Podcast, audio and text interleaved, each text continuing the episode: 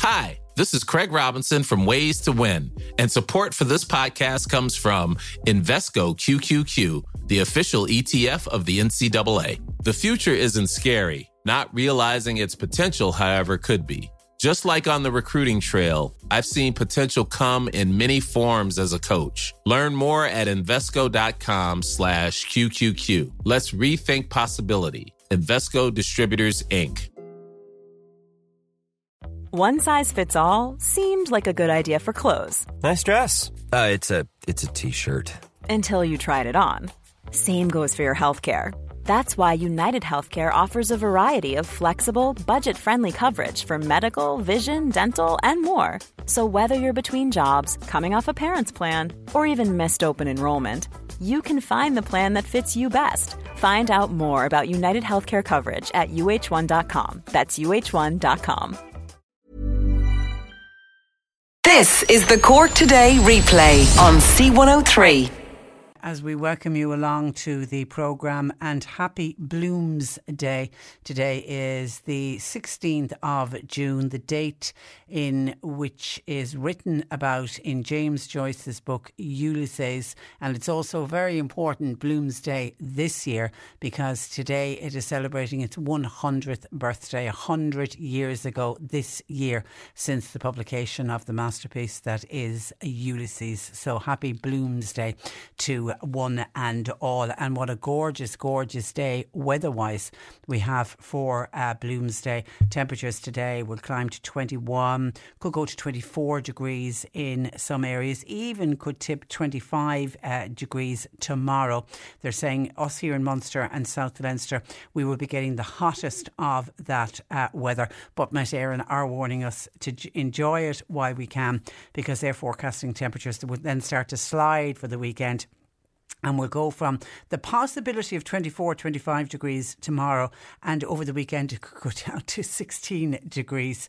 So there will be a noticeable drop in temperatures as we head into the weekend. And of course, this band of good weather for today and tomorrow is linked to this heat wave, which is affecting Western Europe, where the mercury has risen to more than 40 degrees in parts of Spain, and certainly parts of Spain and France over the next couple of days. Uh, could go into the mid 40s. It's a kind of a scary, scary time with a, a really sweltering heat wave in the UK. Also, they have a hot weather warning has been issued because temperatures in southern and central uh, England, including London, are set to rise to 34 degrees uh, tomorrow. Uh, so while we are getting a little bit of warm weather, we're getting nothing like the heat wave that is going across parts of Europe. And in a way, we can be thankful for that. John Paul's taking your calls at 08 18 103 103. You can text or WhatsApp to 086 103 103. Actually, um, WhatsApp's already coming into us. Heidi's on about the rising cost of fuel. And she says reports on the news about fuel prices in the United Kingdom, hauliers there are planning to go on protest. There is also a pump watch that is set as they believe that there are some making money at the pumps at the cost of us, that there's some price gorging going on. I, this is in the United Kingdom. Uh, Heidi says, I think it's the same here. And I'm wondering what are listeners' thoughts on that. People can't keep going like this. Some people are already on their knees. I ask, is this government aware of what is happening here in this country? Uh, soon, no one will be able to go to work because of rising pump prices. Um, thank you, Heidi. And we're already hearing from people who say they literally are struggling just to put petrol or diesel into their car every week to get them to and from work. And if you live in a rural area, you don't have any choice. You have to have your car to get to and from work. So I think, Heidi, a number of people will agree with you. And of course, inflation is plunging record numbers of householders into energy poverty. And this has been picked up by all of the papers today with a warning that household bills could rise by as much as 2,000 euro a year and over 3,500 if you add in the cost of running a family car. This is a new report that's just been published by the ESRI, and it has suggested the possibility of some kind of similar to the Christmas bonus style double welfare payment that that could be introduced not just at Christmas but during the year as well to try to offset rising energy bills after finding that the weekly cost of household energy consumption rose by more than 21 euro a week not a month, a week in the first four months of this year. And that, they say, could rise by over 36 euro a week. That's if energy prices go up by another 25%. And then when you add in the motor fuels and motor costs, when you include the, that, the ESRI estimates that energy inflation between January and April pushed household consumptions up by over 38 euro a week, and that further a rise would increase it even uh, further. And everyone is expecting there will be further rises. Now, the number of households in energy poverty, and how do they classify energy poverty? Energy poverty is where more than 10% of a person or a household's net income is spent on energy bills. And the number of households in that group called energy poverty, that's already hit a record high. They reckon it now in this country 29% of householders are in energy poverty. 29% are spending more than 10% of their net income on their energy bills. And the previous record high, you have to go back to the mid 90s, and the previous record high was when there was 23% of households. That's gone to 29%. And this ESRI paper warns that any further increases in energy costs this year will push as many as four in 10 households into that energy poverty bracket. The research on energy poverty and deprivation, which was will be published today by the state's leading economic think tank, also finds that the government's recent cuts to VAT and the cuts to the fuel duty, they felt they were poorly targeted, and the cutting carbon tax, they also say, would be the wrong approach. And they explain why. They say less than a third of the 40% of households that are at the lower end of the income scale would have been more adversely affected by rising energy prices uh, that then would benefit from these measures. They say if the objective is to protect those most affected by rising energy prices, then cutting indirect taxes, they say that's a poorly targeted way to do it, given that most of the revenue is spent compensating high income households who are actually the least affected. Instead, the paper uh, identifies increases in welfare payments, they say the fuel allowance, and lump sum payments, similar to what they did with the household electricity uh, credit. They are much more affected, and that's where they're suggesting a Christmas bonus style, give an extra double welfare payment, maybe in September or in October, and that would help offset rising energy bills. They also say a doubling of the fuel allowance would also have this effect, although the paper does point out that if you're targeting it at the fuel allowance, that's going to be only restricted to people who get the fuel allowance, which are people on you know long-term beneficiaries of welfare payments, and it excludes those who are recently unemployed, and it would also exclude, say, people who are on low uh, income or just above the poverty line. The paper also states that increasing PRSI credits from 12 euro to 33 euro and increasing the main income tax credits by 50 euro a year, that would increase household incomes and it would positively offset energy costs, particularly for the lower earners and for those that are renting. By contrast, then they say increases to income tax credits alone that would primarily benefit higher and upper middle income households, and they are the ones that are least affected. They're still affected by the rising costs, but they're the least affected. And um, the lower income households, they spend more of their total expenditure on energy and fuel. So as a result, increases then disproportionately affect their incomes. And Denise Charlton, she is CEO of the Community Foundation of Ireland, and they actually funded this research with the ESRI. They say in rapidly increasing numbers, householders now are facing the choice between putting food on the table, buying the back to school clothing or heating their homes. And we're hearing that time and time again from people like the Society of St Vincent de Paul and uh, only this week hearing it from our own Katrina Twomey of Cork Penny Dinners. They're at the cold face of it. They're seeing the decisions that families have to uh, make. So I think that's a really good paper from the ESRI. Let's wait and see how much of that will be taken on board by the government. The Cork Summer Show is back with us and everybody getting very excited about the Cork Summer Show. It's going to take place Saturday and Sunday of this weekend. It's a family festival. They're going to have an extensive range of activities, everything from cookery and craft demonstrations. There'll be wonderful trade stands, live music every day, and lots to keep the children entertained. If you'd like to find out more about what's planned over the two days, then head over to their website, corksummershow.com. Later on on the programme, I will ask you another summer based question, and then you'll text or WhatsApp your answer. And one lucky listener will be picking up a family pass, which admits two adults and up to four children for the Cork Summer Show. We'll do that a little bit later on. I mentioned that it is Blooms Day today, and it's a special Blooms Day today because it is a hundred years ago this year since the first publication of the masterpiece Ulysses by James uh, Joyce. And talking of 100 years ago, yesterday.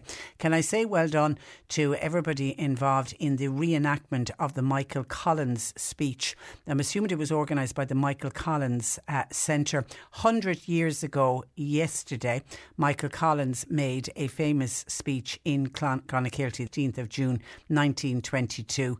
And yesterday evening, there was a reenactment of Michael Collins's speech exactly 100 years later, and it was delivered by local actor John O'Leary on Pearse Street in Clonakilty.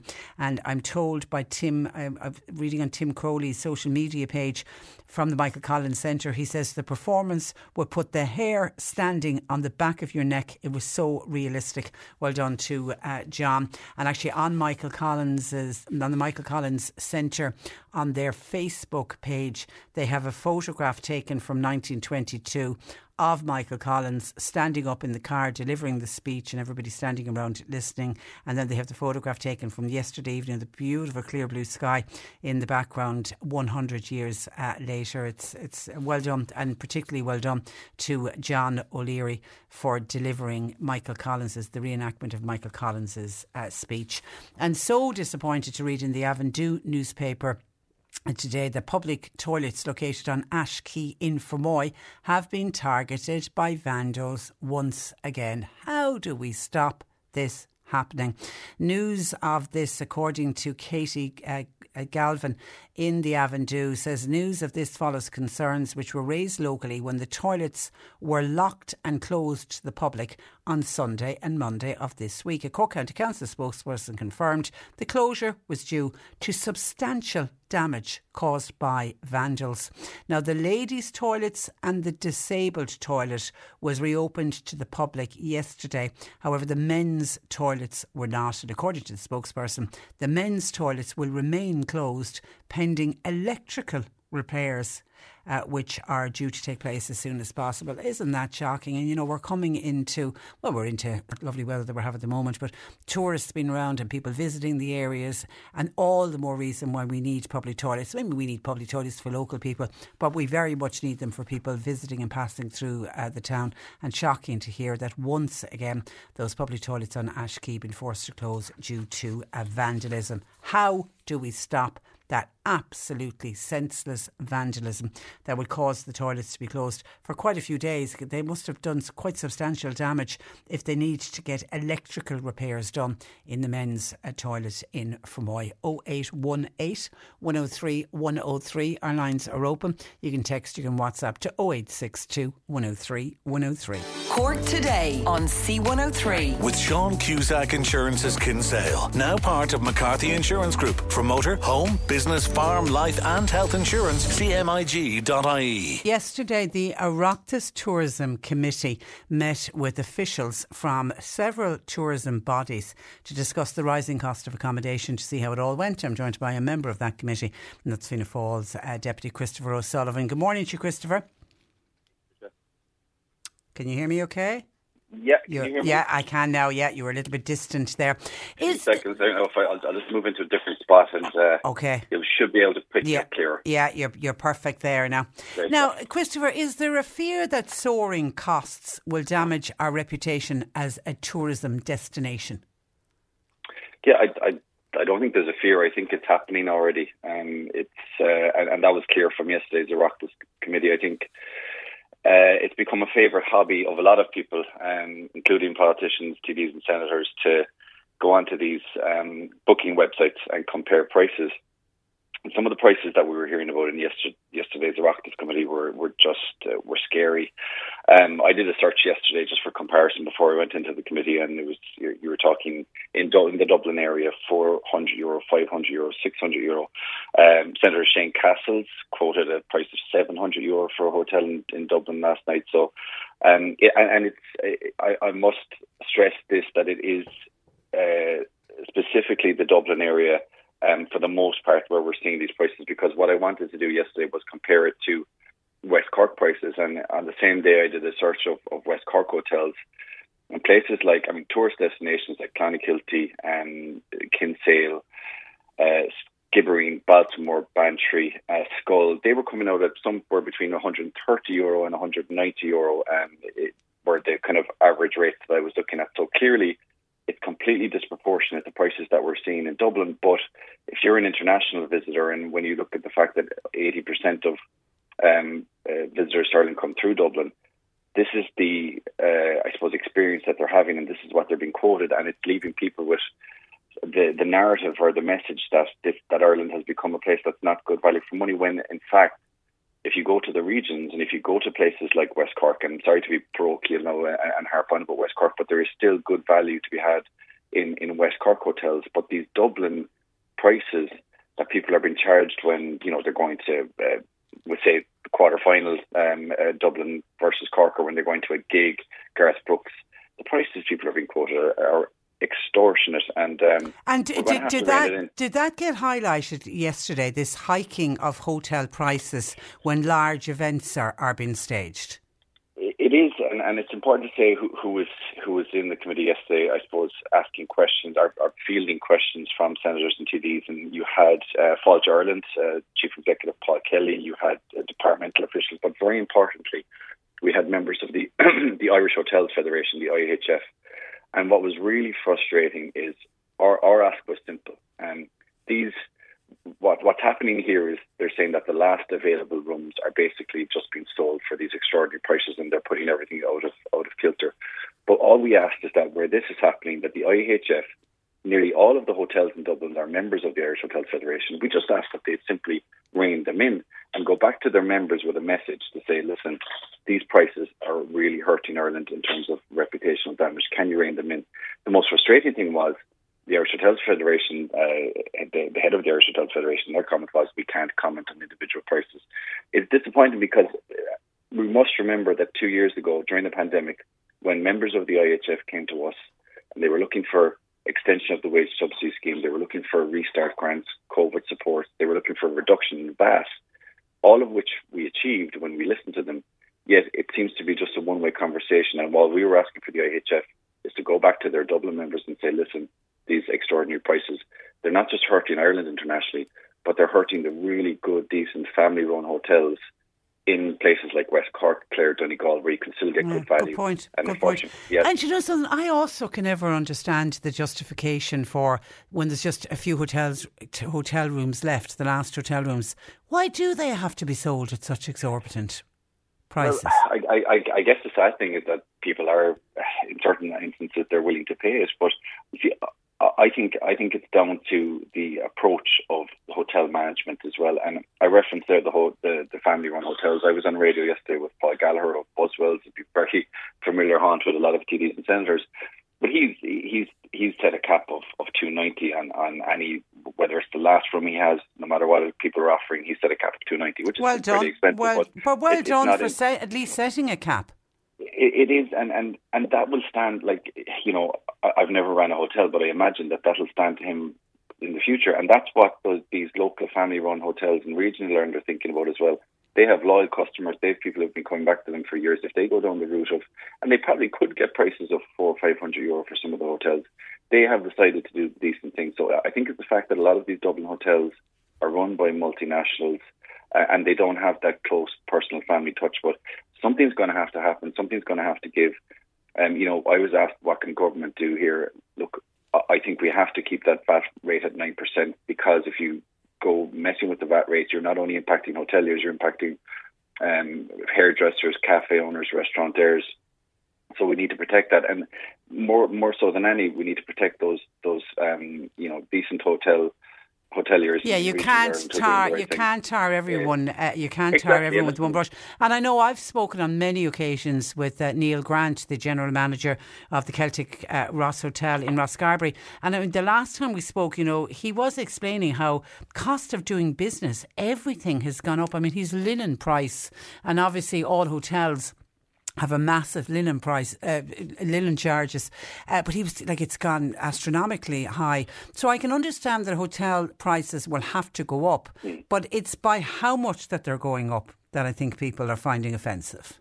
Yeah, exactly. You hit the nail on the head there. Every, everybody in every walk of life. You just had a discussion there at the at the outset of the show, Patricia, about the, the increasing cost of energy and living.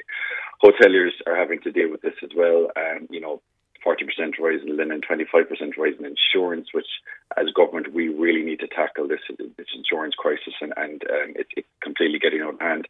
But you're right, they're, they're facing these increased prices, similar to the hotels in Dublin, but you know, the the, the likes of, of, of Neil and the Celtic Ross and the likes of other West Cork hotels, they're you know they're they're passing it on to the, the consumer, but not to the same extent that these Dublin hotels are. It's it's it's a I suppose an increase in price that we all expect with the way things are going. But what's happening in Dublin is, you know, it's similar to what's happening with the car rental industry. Um, it's it's extortionate. Um, it's it's incredibly damaging, and you know, yes, the tourism industry, thankfully, in the hospitality sector, has bounced back much faster than we anybody could have imagined, which we have to welcome with open arms. But it, this is going to have a long term impact if Ireland becomes uh, known as a place that isn't valued for more money. Yeah. Paul Kelly, the head of Fáilte Ireland, yesterday had an interesting stat that 80% of visitors to Ireland see it as a place that is considered good value for money. But in the same sentence, he said, but we predict that this is going to deteriorate rapidly with the rising uh, cost of hotels. Yeah, and and I also have a fear and a worry and something we have to make sure that we don't use high costs this year as a baseline for next year's costs and costs going forward. Now we need to use the, that 2019 yeah. uh, baseline, yeah. which which is interesting. I mean, I've heard some people say that hotel prices have trebled compared to 2020, 2021. We can't use 2020 as a baseline either because you must remember in, in 2020 and parts of 2021, um, hotels were just were begging for custom because people were in lockdown. People couldn't move around. The only people who could stay in our hotels were essential workers, and you, you were getting rates of uh, 50, 60 euro a night. Uh, so we can't use that as a baseline either in terms of the increase in cost. But 2019 has to be the baseline. And uh, interestingly, uh, a stat that we got yesterday that uh, prices have, uh, on average, gone up 16% in Dublin compared on that 2019 baseline. But then you have these outliers, these, um, and, and you know, perhaps they're not outliers either because the amount of people who have contacted me since uh, the Oireachtas Committee yesterday who have been quoted, I mean, you, you wouldn't believe uh, some of the prices people have been quoted for. Not the best hotels either, Patricia. I know. To be honest, well, I, I, I, had my own personal one where one of the airport hotels, and they're pretty basic. They're fine, but they're basic hotels. I stayed there on a Friday night three of us, family room, and f- five weeks apart. And it went from a hundred, and this was just bed, no breakfast, because the flights were heading out too early in the morning. It was 161 on the first Friday that we stayed there, and five weeks later, on another Friday night, it had gone to 320.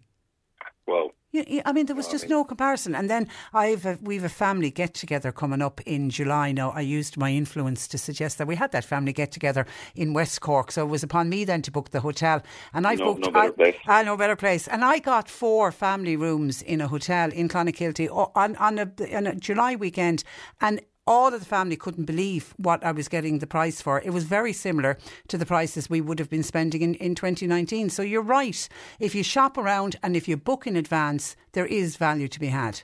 There's value to be had, and, and this is you know, speaking to the hotel sector, and I do speak to them a lot. You know, coming from West Cork, I really do try to advocate as much as possible for hospitality in the hotel sector because the product that we have is, is right through Cork County. I'm not, you know, people get sick of me harping on West Cork, right through Cork County. The product we have is incredible.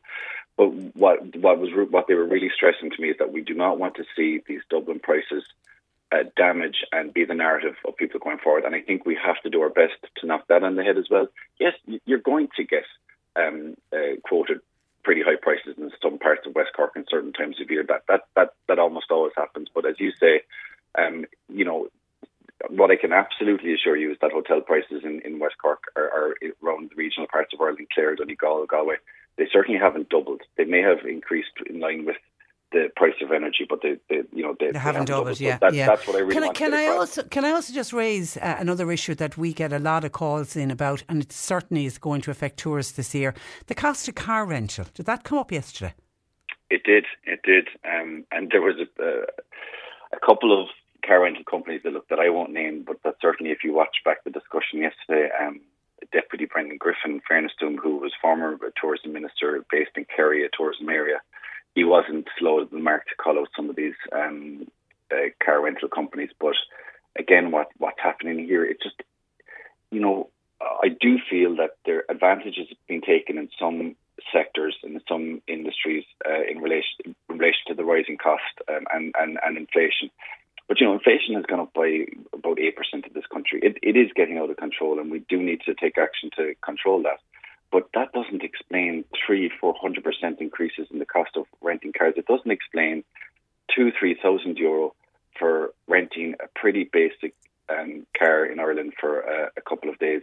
Yes, it's happening internationally. Yes, it's happening across Europe. But one of our biggest selling points um, is the Wild Atlantic Way. It's been a huge success story, and let's face it, most people explore the Wild Atlantic Way by car. They they arrive into Dublin or Cork Airport, they rent a car they're not going to do that if they're being quoted um, the extortionate prices that we're seeing. So, and our small tourism product will suffer because of that.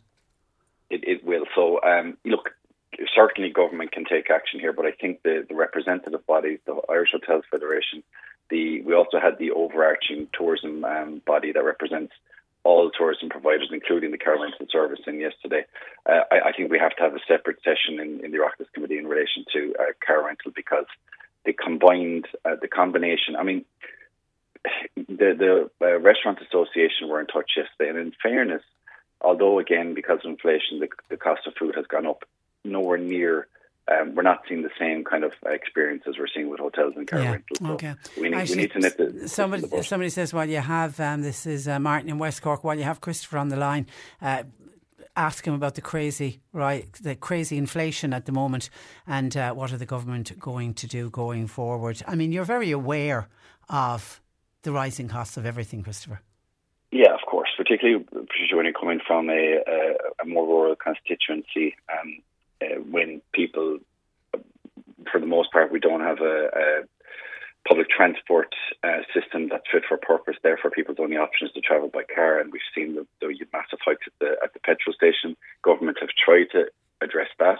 Uh, with a 15 and 20 percent um, reduction in uh, excise duty, relatively, we've tried uh, to increase uh, the, we've tried to combat the cost of energy by um, uh, taking away, reducing the PSO levy, and we're seeing a, a, a further reduction in that levy uh, going forward. We've tried to target it at the lowest income earners um, with the 200 euro uh, bullet payment for those on um, uh, heating allowance, and also an increase in the in the um, home heating allowance for for uh, those who are in receipt of it. So we've tried to introduce targeted measures, but of course, there is always more that we can do, and there is always more uh, that we have to do. We need to expedite um, rapidly the warmer home scheme. Um, I mean, a lot of people perhaps don't aren't aware that uh, if you're a pension and if you're in, in receipt of uh, the home fuel allowance, then you're automatically entitled to a warmer home scheme, and that means that you can automatically get your attic insulated, and you can also get your cavity walls insulated for, for, for free. I mean, that's a, that's a service out there that many people don't know about. What, what, what we need to do, though, as a government, is, is increase the, the pace of that. And, and I do hope, um, I really do hope that in budget uh, 2023, the upcoming budget, that there is some significant um, and proper targeted measures to help people deal with these. Yeah, but they're going to be targeted measures for next year because that's for budget. It'll, it'll, be announced in October, but that, that'll be for 2023. the ESRI, I mean, they're out today and they're critical of the government. They're saying that it's poorly targeted government measures have tackled the spiralling cost of, of living. I mean, will you take on board what the ESRI have to say today and, and their suggestions? Yeah, the, so the ESRI have, have strongly suggested that we have targeted measures, and that is at those on the lowest incomes and those who are on fuel allowance. And that's what we had tried to do uh, with the bullet payment of 200 euro and with the increase in, in the fuel allowance. And um, yes, some of the measures were very general and widespread. For example, uh, the, the VAT reduction, the reduction in excise duty, and I think what the ESRI are saying is that those kind of uh, kind of uh, widespread general measures aren't as effective. But you know, Patricia, in government it can be quite difficult when you have, um, you know, opposition uh, critical for not reducing excise duty. When you've uh, op- opposition looking for things like reduction in carbon tax. When you have opposition shouting that you're looking for a reduction in VAT and saying that with the swipe of a pen that you can take away all this increased cost.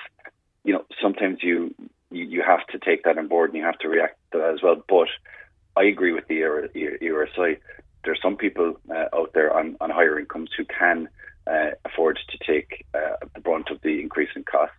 There's some people out there that we refer to as the squeezed middle who can't don't seem to be getting help from either end. And then you have the people on the lowest incomes who we really, really need to target um, help at. And there are ways and measures that we have been doing that. Um, some maybe we had the messaging hasn't been right around it, but absolutely, I agree with your listener. The inflation is only, only going one way. The cost of fuel and energy seems to be going only only one way. And, and worrying that we're seeing so many people, uh, so many households in energy pro- poverty. It's, it's, reached a record high. Okay, I'm way over on time. Uh, Christopher, just very, very briefly, because I know it's an issue I addressed with you before the future of uh, Goleen uh, Post Office. Sad news that the person who had come forward has, has uh, stepped aside. Are you beginning to lose hope for the future of Goleen no, Post Office? I, I won't lose hope because um, there, there's a great community there, and, and when I raised this issue three or four weeks ago when we started that social media campaign, the uh, reaction was incredibly positive, and the amount of people who expressed an interest uh, was very heartening. What I need to see from An Post is a more proactive approach to helping those people who are expressing an interest in the role to to uh, guide them through the process because it's about fifty pages of terms and conditions. I know, I know. Eventually, you're running yeah. a business. I haven't lost hope. We had a we okay. had a. There was a meeting last week, wasn't there? Yeah, yeah. yeah. and, and it was well attended. Uh, I suggested setting up an action group uh, to try solve this, and I'm still putting that offer out there to set up an action group to try and find someone for the role. Okay, all right, we'll leave it there, Christopher. Thank you for that, and thanks for Thank joining you. us. That is uh, West Cork Fianna Fáil Deputy Christopher O'Sullivan. Cork today on C103. With Sean Cusack Insurance's Kinsale, now part of McCarthy Insurance Group. They don't just talk the talk, they walk the walk. CMIG.ie. The C103 Street Fleet. Coming your way soon. Meet the C103 Street Fleet at the Cork Summer Show this Saturday and Sunday, June 18th and 19th at the showgrounds. There's loads happening for all the family, including arts and crafts, cooking demos, play zones, live entertainment, and loads more. Join the Street Fleet this Saturday and Sunday at the Cork Summer Show with C103. I can see there's a number of texts and calls coming in about the rising cost of living and also the cost of hotels, and I'm not ignoring them. I will get back to them, but, but I want to move to a different issue because today is World Refill Day, which is a global public awareness campaign designed to accelerate the transition away from single use plastic and towards reuse systems. Joining me with further details is Lindsay O'Connell, who is project manager with Voice Ireland. Good morning to you, Lindsay. Good morning, Patricia. How are you? Uh, very well. Happy World Refill Day to you. Now, did the pandemic only make our addiction to single use plastic worse, do you think?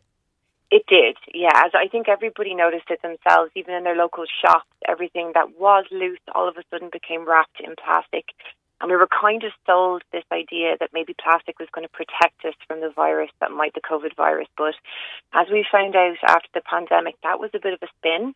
And actually, the virus lived on the plastic for up to 72 hours So, unfortunately, our reliance on plastic went up during uh, COVID, but now we're seeing shops and cafes returning to reusables again. So, it is actually good news at the end of the day, Patricia. Good, good, because the 200 million single use coffee cups, and I think that figure is staggering, that we dump every year was highlighted again in the IBAL Litter League survey that we featured on the programme earlier in the week. Are you in favour of the latte levy, the, the 20 cent on the on the disposable cups? You know, Patricia, we've been campaigning for this through our Conscious Cup campaign for about six years now. Um, and only recently, up, uh, we've gotten almost every cafe in Ireland back to accepting reusables, and so we're really, you know, a big, uh, strong advocate for the latte levy, and for a number of reasons. Twenty-two thousand cups an hour is what it breaks down to. We use in this country, and we love our cups, and it's not just coffee; it's hot drinks as well that are served in these cups. Um, and what we're saying is we don't have to give up our love of coffee, but maybe if we just move to a better system where we could bring our own cup, or if the restaurant in question or the cafe had its own sitting cups that it could use and not rely on disposables, or maybe have a cup that we could pay a deposit on, take it away, and then come back again. So there are solutions um, that we could ask businesses to kind of pivot towards. But I guess this levy is going to encourage businesses to take that step. Yeah, and again, pre the pandemic, people were getting into the habit of the keep cups, and cafes were encouraging people. You got your coffee or your tea or your hot chocolate a little bit cheaper by bringing your own cup. That's right, and it actually works out. Um, I moved. I moved to a Keep Cup there about three years ago, and initially I actually found it quite difficult, to Patricia. I kept forgetting it, and you'd find me standing outside a coffee shop, you know, kind of cursing to myself under my breath. But then I got used to it, and just like the plastic yeah, bag pack, yeah, we, I we, leave the house now. I have my bag in my pocket, and I have my coffee cup in Yeah. my car. You know. Yeah, we would never head in to do a a full shop now unless you have your bags uh, with you. And, and that took a little bit of time at the start to get used to that. And generally speaking, the production of plastic, is that still increasing worldwide? Oh, hugely, yeah. Yeah. So I know, for, and it breaks my heart to say, but a lot of people don't realise this, and I certainly didn't realise this when I started on this campaign a few years ago. Um, the, it's a concerted effort by the packaging industry. So the ma- majority ingredient in plastic is oil and gas byproduct. So the oil and gas companies are trying to up the production of plastic because their profits are being damaged by us moving to electrical cars and fueling our houses better, more sustainably. So it's actually a concerted effort by the oil and gas industry to put more plastic packaging on the market.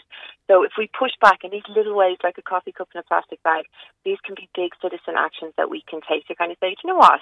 Enough is enough. We're not only damaging the environment, but it's affecting our pockets because at the end of the day, I'm sure I'm not the only person putting my biggest child into the green bin trying to squash it down. Like the amount of packaging we're taking home is crazy. Yeah, yeah, yeah. Uh, Tell me about this refill app and how that can help us. Yeah, so okay, refill day is not just another day for for the sake of it. We actually have this really great call to action. So there's an app that you can find. It's blue and it's in the shape of a water droplet. and It says refill on it. And if you download that app to your phone, it will show you around your local area businesses that affect that accept refills. So you could take your water bottle out with you one day. You don't have to buy water bottles in plastic anymore. You can just pop into a local shop. Our local um, animal pet store accept reusable water bottles, would you believe? And so all these businesses around Ireland are putting themselves on the map. And if you wanted to refill your food, your water, your coffee, jump on the app and then um, and see where you can go. And it'll show you the nearest one. And if you're doing any travelling around Ireland during the summertime, the app will, Or- will show you what's near you. package. Yeah, it's yeah, Patricia, it's yeah, but that's true. But it's around the world as well. So Is it okay? That's right, yeah. right. Okay, and we and we can all do our little bit. I know sometimes we can get overwhelmed by everything that's going on with the with the environment and with this overproduction of plastic. But you know, I've a favourite saying of mine is, you know, light the candle, don't curse the darkness. We can all do our own little bit by making by making sure that when we do end up with any of these uh, plastics, that we recycle them properly. That's right, yeah. And you're right. Citizen action, the power of one is very, very strong. And I think we've been trying to be fooled into believing that it's not powerful, but it actually is. So if you're recycling and you're recycling properly and it's going into the right bin, that's a really good, strong action that you can take. And then if you try to move away from packaging, you know, maybe it's your coffee cup that you start with. We've all started with plastic bags. And maybe you move on to maybe refilling your food or buying your nuts and pulses in, into um, in different shops. That's good too. But our job as the environmentalists is to push on the supermarkets. So what we've got at the moment is a campaign against supermarkets to make them move to refill, make them wrap, uh, take all the plastic off their fruit and veg. And if you'd like to get involved, look us up, voiceireland.org, and you can get involved in any of those campaigns where we kind of push back on industry as well to make those big changes. Yeah, all do our own little bit. All right, uh, Lindsay, yeah. listen, thank you for that. And just once again, the Refill app, you can download it wherever you get your apps. That's right, yeah, Android and um, and Apple as well. Okay, listen, thank you for that, and uh, keep up the great work that you're doing at Voice Ireland, and thanks for joining us. Thanks, Patricia. Good morning to you. Lindsay O'Connor there, project manager with Voice Ireland. And actually, I saw a lot of the papers are picking up on the wonderful Charlie Bird. He was out at a school yesterday in Finglas in Dublin and he was congratulating them on their new green flag for travel.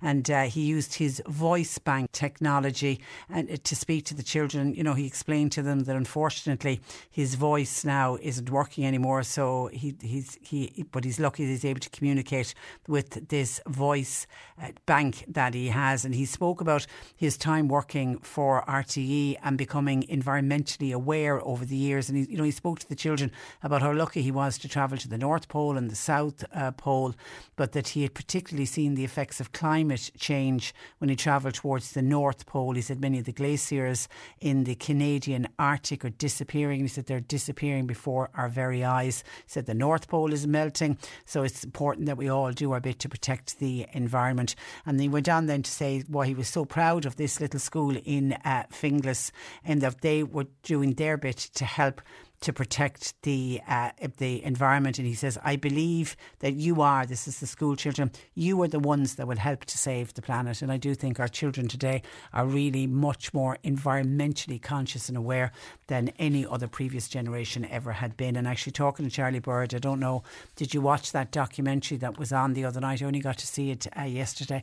The man had me in tears. He is just, he is so brave in and his quest to raise as much awareness as possible for motor neuron disease. He's, he's he is just an incredible uh, man. He really is, and we wish him nothing uh, but good health going forward. 0818 103 103. Our own John Paul taking your calls. Cork today on C103 with Sean Cusack Insurance's Kinsale, now part of McCarthy Insurance Group. Want great advice? You know who to talk to. CMIG.ie. You're listening to Cork today on replay. Phone and text lines are currently closed. David in Dunamore was on to say, Has anybody any suggestions on how to prevent starlings from flying under the tiles of a roof? Are they trying to nest under the tiles? Is that what the problem is? Anybody get any advice on how to stop starlings from flying under the tiles on David's roof in Dunamore? If anybody can help us with that, give John Paul a call. And the Rás cycle race passing through our area today. They're going to be going through Kilmallock, Charleville, Dromina, Freemount, Clash, Newmarket, and Ballydesmond, and then on into Scartaglen. Now, they're expected to arrive in Kilmallock shortly after midday, and then they'll head to Charleville, Dromina, Freemount, Clash, Newmarket, Ballydesmond, and on into Scartaglen. Good luck to everybody involved uh, in that. And I mentioned the Michael Collins the reenactment of the Michael Collins speech exactly 100 years ago yesterday. Sounded like it was a wonderful, wonderful evening in Clonakilty. That prompted Tom in Bantry to contact us, and he said that Michael Collins and Countess Markievicz made a speech in a field. He says the field was known as the Soup House Field. And he says that was also 100 years ago this year, a similar speech to what Michael Collins did in Clonakilty 100 years ago uh, yesterday. Tom just doesn't have an exact date on it. Does anybody have the exact date on when Michael Collins, along with Countess Markievicz, 100 years ago, this year would have given a speech in a field known as the Soup House Field. If anybody's information on that, please share it with us. Now, we were talking with Deputy Christopher O'Sullivan because the Oireachtas committee yesterday had members of the Irish Hotel Federation in, they had members of Fáilte Ireland, tourism bodies coming in just to talk about the. I, I'm slow to say anecdotal evidence that prices are rising because lots of people have examples, particularly around hotels in Dublin, just how expensive it has become to book one or two nights accommodation if you can even find a hotel that has any spare capacity. Uh, Pat cites the example of the Bruce Springsteen co- concert, uh, Bruce Springsteen coming to Dublin next year. If you pay 90 euro for the ticket and then for whatever reason you're not able to go, you are not allowed to sell on that ticket for a profit. You must sell it at face value. And that was to do with all the ticket touting and all of the big concert promoters and all of the big acts are trying to end ticket touting. So they've put very strict rules and regulations in place. I think everybody welcomed that. Yet, says Pat, if you're planning on staying in Dublin, a hotel that normally might charge 150 euro for the night. Suddenly, just because Bruce Springsteen is in town, that same hotel will cost you 300 euro. Is that not price gorging, says Pat? Well, that's they're exactly the examples and the reason that the Oireachtas Committee on Tourism had in all the tourism officials yesterday to try to find out how much of it is price gorging. Karen in Midleton said herself and her friends were out for a meal last night. And she said, first of all, she wants to say well done to the many pubs and restaurants who are doing offers, reducing the cost and encouraging people to come in and, you know, go for a night out. And she said, every single one of the group of Karen's friends who were sit, uh, sat around the table last night started talking about the cost of hotels and, in particular, the cost of hotels in Dublin. Now, this obviously is a group of, I don't know if it's just ladies or if there's gentlemen there as, uh, as well, but they're obviously Bruce Springsteen fans and it came up in conversation about the Bruce Springsteen concert in Dublin and how it would be cheaper to fly to Rome, get hotel accommodation in Rome, buy your concert ticket, go see Bruce Springsteen, come home the next day, and it would be cheaper to do that than to go and see Bruce Springsteen in Dublin. Dublin is turning into the most expensive city for everything, not just hotels. Hopefully, in the long run, it'll benefit Cork, that people will look at Cork as an alternative instead. And similar to Karen Culliman in Fermoy says, Dublin is going to price itself out of the market for both jobs and for tourism. You'll end up seeing cities like Cork, Galway, and Limerick picking up as more people will come Cork, Limerick, and Galway's way. Now, Colm lived in the UK for a number of years, and he said the very same thing happened in London. London got desperately expensive, and eventually, what happened was companies decided rather than have a set up in London, because workers wouldn't be able to find accommodation. They instead moved to some of the other cities, like Birmingham, like Manchester, like Liverpool. They were all the big winners. Now, Colm himself ended up leaving London, lived in Leeds for a number of years since the pandemic. He's returned to Cork. Welcome home to you. And he reckons Ireland will follow suit. What happened in London will happen in Dublin, but that will be an opportunity for the other cities, including us in uh, Cork. Cork now need to uh, deliver. Thank you for that. Some of your WhatsApps in on uh, this. Fiona, hi Patricia. I booked a hotel in Dublin for next Friday night for myself and my sister and uh, my niece. We're going to see the Eagles. Booked it months ago when we got the tickets. About three weeks ago, wait for this, the hotel cancelled our booking because they are instead facilitating Ukrainian refugees. So booking well in advance is pointless. Got no satisfaction from the hotel, says Fiona. You're not the first, Fiona, unfortunately, that that has happened to. Even though we are hearing that the contracts for many of the hotels ends with the government in the end of July, even though I did see a piece online during the week that some of the hotels are going to extend the contracts because they're guaranteed full hotel, all of their beds filled by taking these contracts to house the Ukrainian refugees. But yeah, that certainly is a problem uh, this year. Hi, this is Linda. Hi, Patricia. We're a family of three who enjoyed several mini breaks around Ireland instead of holidays abroad. That's what we've always loved to do. Uh, we love it. Haven't left this country in at least 10 years, but this year we've had to cut way back. And I always book early, but I'm finding prices are ridiculous. Next year we've decided we're going to go abroad. We've already started the passport process. It'll cost us hundreds less even with flights and accommodation abroad for one week as opposed to bed only here in, in like what you've already said, not the very best of hotels. We're awfully disappointed. I contacted hotels that we've stayed in in the past and 600 euro was the best that they could do. And they told us it would have to be midweek. They couldn't facilitate us at the weekend at that price. We would much rather stay in Ireland, as we've been doing for at least the last 10 years, but it just looks, looks like we're not wanted here anymore. Oh, Linda, that's awful and so disappointing for you as well. And I can sense, absolutely, I can sense the disappointment in your uh, text 0818 103 103. John Paul taking your calls.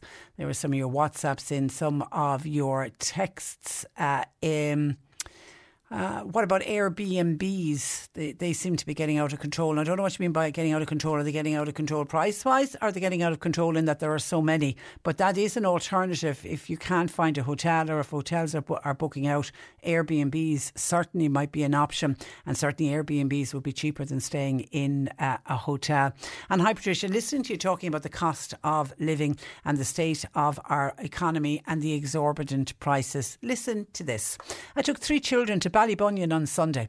I got each of them two scoops of ice cream in a small tub and it cost €16.50 euro absolutely shameful. I was thinking to myself, I'd have filled a basket in Aldi of ice cream for less than that. Yeah, yeah. Has the tourism product gone up as well, which would be shocking uh, if if it has. Uh, it really really will. Uh, but but yeah, it just shows that everything has gone up in cost, and business will say cost of doing business is, is gone up. They're obviously paying more to get the ice cream in. I don't know if it was an ice cream van, the fuel costs, the insurance costs cost of doing business uh, right across the board has escalated. I wonder what it would have been last year for three by two scoops of ice cream in a little tub, sixteen fifty. Sounds a bit on the pricey side. All right. Hi Patricia, I see Fine Gael celebrated in inverted commas ten years in power. Housing crisis, energy crisis, people put to the pin of their collar simply to put food on the table. No help for special needs kids either.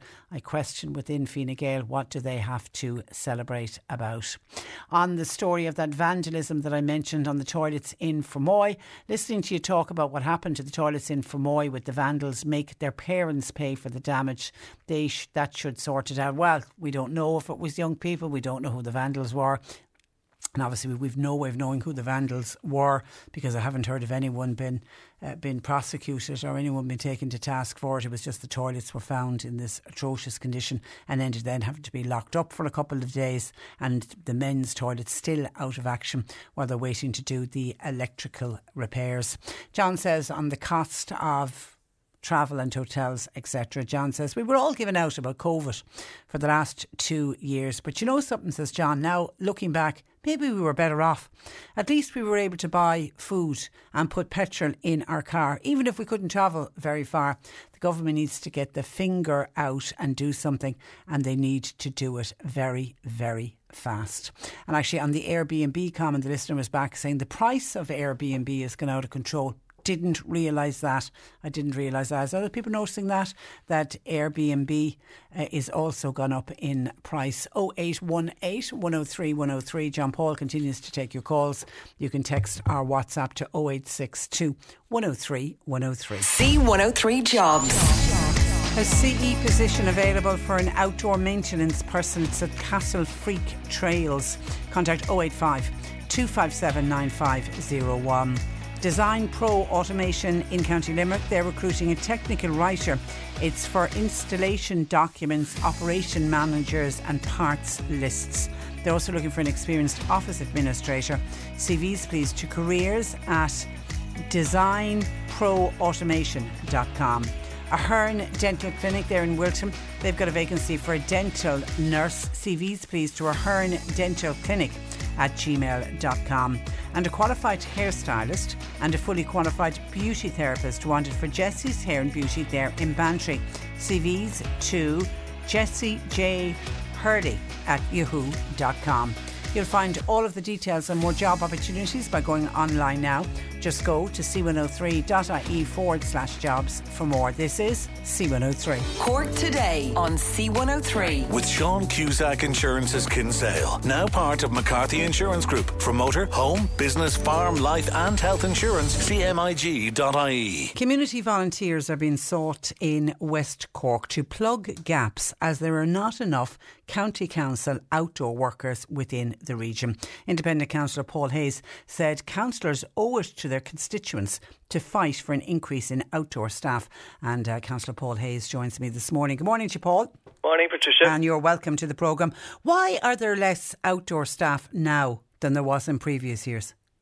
Uh, I suppose it's a legacy issue, issue really, Patricia. Um, that, you know, essentially comes down to you know staff retiring over recent years and not being replaced.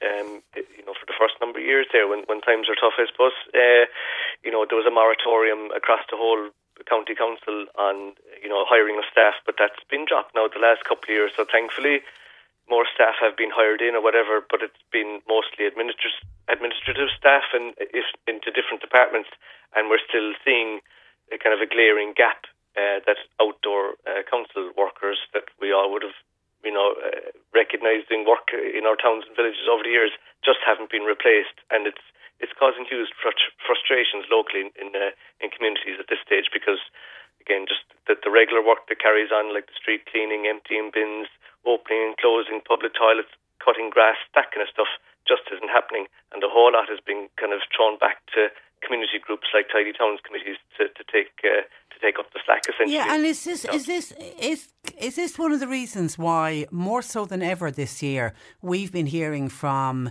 residents right across the county that the green areas in housing estates hadn't been cut? That's it, exactly. Yeah. Again, I mean, look, the, the existing council staff that are there, you know, it, it's quite unfair on, on them at the minute because, look, they're being pulled and dragged all over the place they're being told, look, you know, do the main streets in the main towns, all that kind of stuff, empty the bins. Uh, but they're also now, like for the example, like in Skibbereen, they're being sent to Rosscarbery, they're out to Leap, Union Hall, Glendore. so as well as, you know, looking after their, their own patch, uh, they're now having to do a, a huge uh, area outside of that as well. So, as you say, they're, you know, estates and um, green areas inside in towns are, are being neglected because of that. And as I said, it's coming back to residents associations and community groups to, to try and do it themselves, or else the place just goes into you know a state of Yeah, I see. I, I thought it was all to do with rewilding, and I thought the council were making a conscious decision for the month of May not to cut the grass for well, the bee population. I thought that that had something to do with it, but we did we, we yeah, did get on to the council, and they did say that the contractors have now been hired they have, I suppose. Like I mean, there's been a, a, an amount of outsourcing, all right, but and, and we did hear that, all right, at one at one of our council meetings that it was for biodiversity. Yeah. Um, but look, I, I was up in like I was, I took a visit into Dara graveyard now the other day in Timoleague graveyard, and like I took a photograph of, of the of the grass on, on some of the paths, and they're waist high. Yeah, that's you know, not I mean, fair. That's not fair. Yeah, like in, in some aspects, yeah, part part of the, you know, the the, the unused plots, as we'll say, in, in graveyards, fair enough that you can maybe skip a cut every now and then just to improve the biodiversity. But like these are access paths, you know. That's so that's that, that's kind of a, I think that's being disingenuous to anyone that's using that argument. You know. Could the council outsource more of the work? I suppose they can. I mean, we we are lucky that we have you know fantastic community employment uh, workers, you know, working in our towns and villages around the area. Um, you know, to supplement what's going on, and there are there are people coming forward and saying, "Look, I'd be happy to, to you know to cut the grass in the graveyard or whatever." But then, you know, we we go to the council and say, "Well, Johnny or Mary here are willing to do the work," and but the council executive are coming back to us saying, "Oh, well, they don't have their own insurance to do that." Like so, the whole lot kind of grounds to a halt.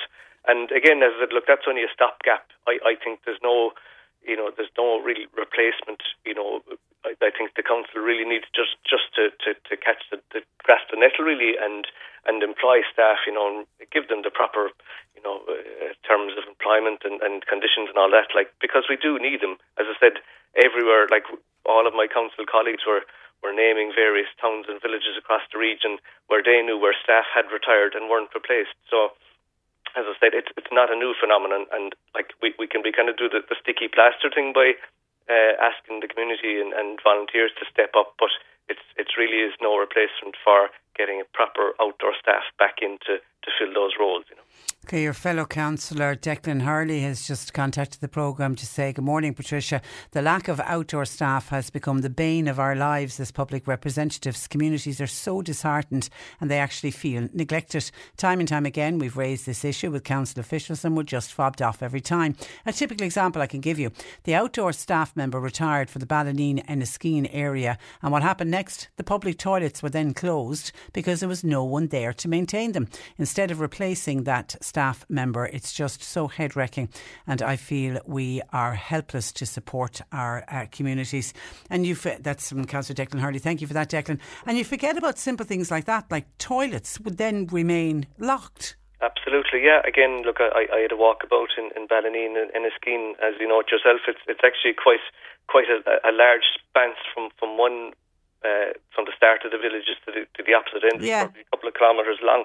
And again, you know, th- there's a fantastic and a very progressive tidy towns committee out there, but again, you know, they're hugely frustrated by the lack of uh, a staff uh, outdoor staff council person uh, in the village, and they're asking us, can we at least look, can we share with another village or whatever? Because they've no one at all at all. Like we went out, as I said, for a walkabout, and there was weeds and stuff growing up through blocked drains, you know, and that's work that that can't be done by tidy towns committees. And like as as as you're saying there, look, the the the, the public toilets were closed; they have been knocked, and they're due to be uh, rebuilt again, but part of the impediment of replacing the public toilets there is the whole argument of having someone to maintain them. And we had the same situation in Baltimore back in April. Again, it was well flagged that the local guy that was uh, opening and closing the state of the art facilities in Baltimore there that not only serve you know the town itself and all the islands, and you know it's, it's quite busy in the summertime. Um, but again, that, that that person retired, and it was well known that he was going retiring. But for weeks afterwards, the, the facilities remained closed. Like so, it really is hugely frustrating. And like if you look at the likes of Ballineen and Enniskeane, like there's there's large rate paying businesses mm-hmm. in that area. You know, as as well as obviously look the citizens paying their own taxes and the property taxes, which were essentially kind of sold to the public on the premise that you know local services would improve. And you know, it's it's it's the opposite has been the case. Like so, that's why I said at the at the council meeting recently that um, these people deserve better. And like I, I feel as as public representatives that we're letting them down. And look, their voice and their concerns to us. We're going up the line, and we're not having any satisfaction whatsoever. Um, you know, we're, we're on on some occasions the, the council officials are saying to us, you know, staffing is an executive uh, decision, essentially nothing to do with you guys there sitting down in the council chamber.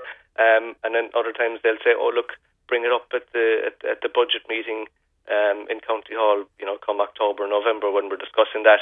But again, it will be we're, we're just kind of fobbed off, as I said, like that. Um, we've been asking over recent, and fairness, Councillor Hurley there has been asking, I'd say, for the last two years for the figures just to prove, you know, how many outdoor staff are reduced um, across the, the region. We we kind of know it anecdotally, but we would like the facts and figures. And do you have them? We don't. We, no, they've always been declined. Um, I, I think I, I think we were told previously across the county in, since something like maybe 2008 we're 400 outdoor staff uh, down on what we had previously. But we are looking for a, a, breakdown across West Cork. But we know it ourselves. We just want, I suppose, the officials to, to kind of put it there in black and white so that we can all see it. And at least we can use that as an, an argument at budget time to say, look, you know, we're here in West Cork with a massive, expanse of an area uh, we're trying to promote tourism, all of that kind of stuff. And again, I'm, I'm not being you know overly critical of the council. As I said at the council meeting, the council is involved in so much good, um, you know, from festivals, all of that kind of stuff, and economic development. But it really has to get the basics right. It has to get the outdoor staff in there to help with the community groups. You know, as the, the street cleaning, the emptying the bins, the grass cutting, and cleaning, or you know, looking after our cemeteries and our public conveniences all that kind of stuff. They're the basics. Get those right, and we can kind of build on, you know, economic development and all the other aspects of things then after that. Well, I'm I'm constantly singing the praises of the volunteers with the tidy towns who who go out and do uh, um, tremendous work, and this is right across the city and county.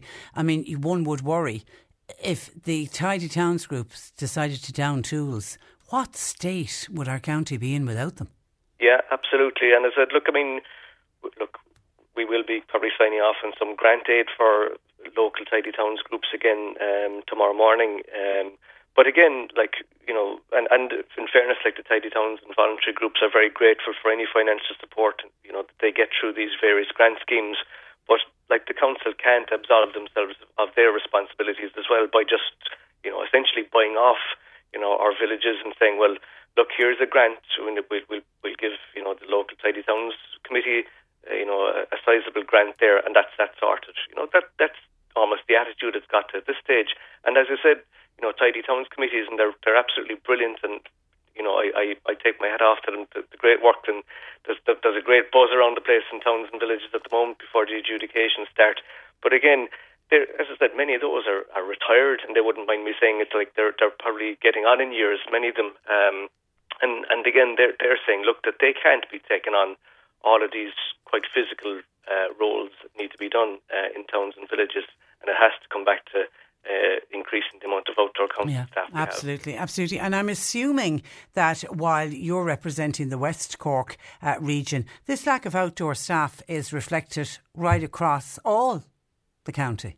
Oh, very much so. Yeah. Again, look, we're, we're, like we, we, we tend to bring it up quite often at our own municipal district level, but it, it comes up at uh, full council level as well. So again, my colleagues in you know North Cork and East Cork as well uh, are having the same issues, and as I said, it's just I suppose look we're we're we're banging the drum on behalf of West Cork being such a, a vast area, um, but yeah, certainly look it is an issue across the county, and uh, look I, I just think you know we, we keep need, needing to highlight it, and again thank thanks to you for giving us the opportunity again today, but I suppose it's just our way to say look that we are listening to.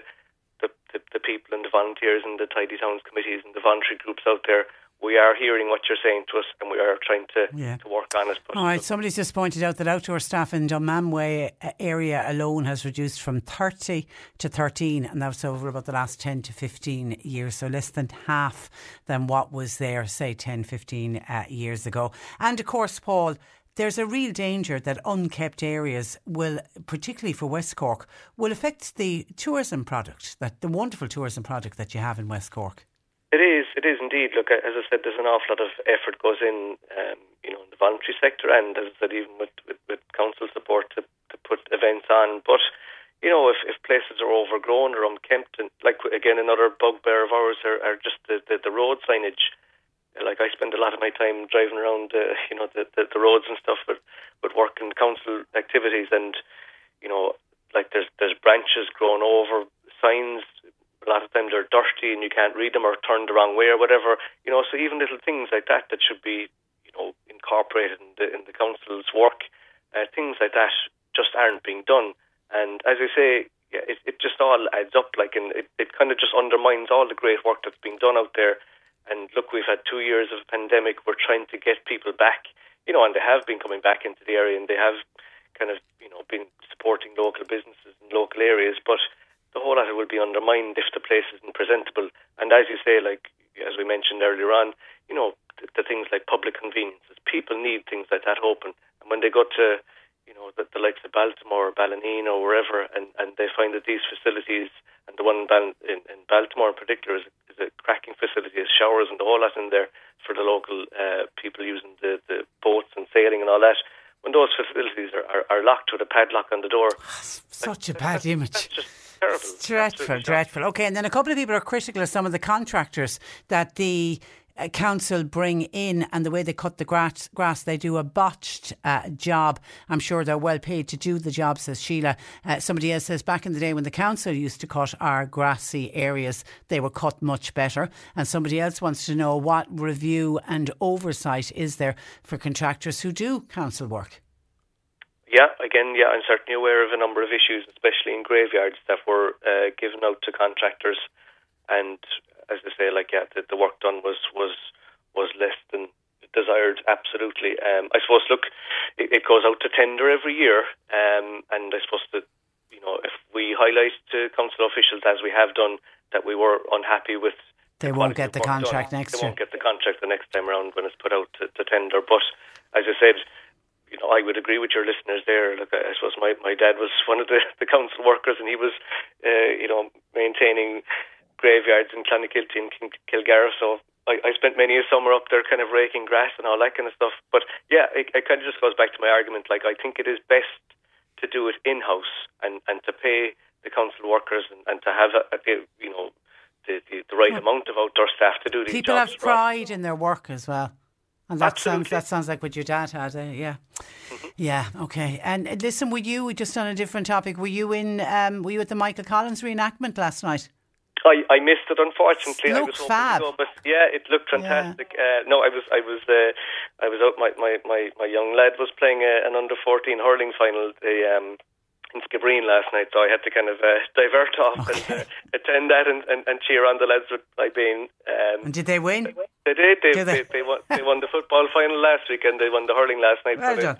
They, they won the double. So as someone mentioned last night, it was the first double since 1990. So we were uh, Well done, well done. That. Okay, and come back to us if you do manage to get a breakdown, or if Councillor Declan Hurley does manage to get a breakdown on the actual number of outdoor staff, because a lot of people have said, they say they'd be interested to see what the actual breakdown is across the entire county. Listen, Paul, we leave it there. Thank you for that. Thanks, Patricia. And, And, uh, nice to meet you again last. Uh, last and Friday lovely, evening lovely to meet you as well, and the rest of the gang. It was, it was great. It was great to have a night out like that where everyone was nice and relaxed. It was lovely. Okay, thanks for that, Paul. Bye bye, bye bye. That is uh, independent councillor for West Cork, uh, Paul Hayes. 0818 103 103. John Paul taking your calls. You can text, you can WhatsApp to 0862 103 103. Cork today on C103. With Sean Cusack Insurance's Kinsale, now part of McCarthy Insurance Group. They don't just talk the talk, they walk the walk. CMIG.ie. Going to Fermoy Garda Station for this week's Garda File, where I'm joined by Sergeant John Kelly. Good morning to you, John. Good morning, Patricia. And you're very Thank- welcome. And you Thank want you. want to start with this is an unusual one. This is GPS receivers stolen from tractors. Uh, yes, Patricia, we've had a number of them. Now, they've been happening up the country as well. Just to explain it, the GPS receiver is not a piece of kit that's actually fitted into the tractor itself.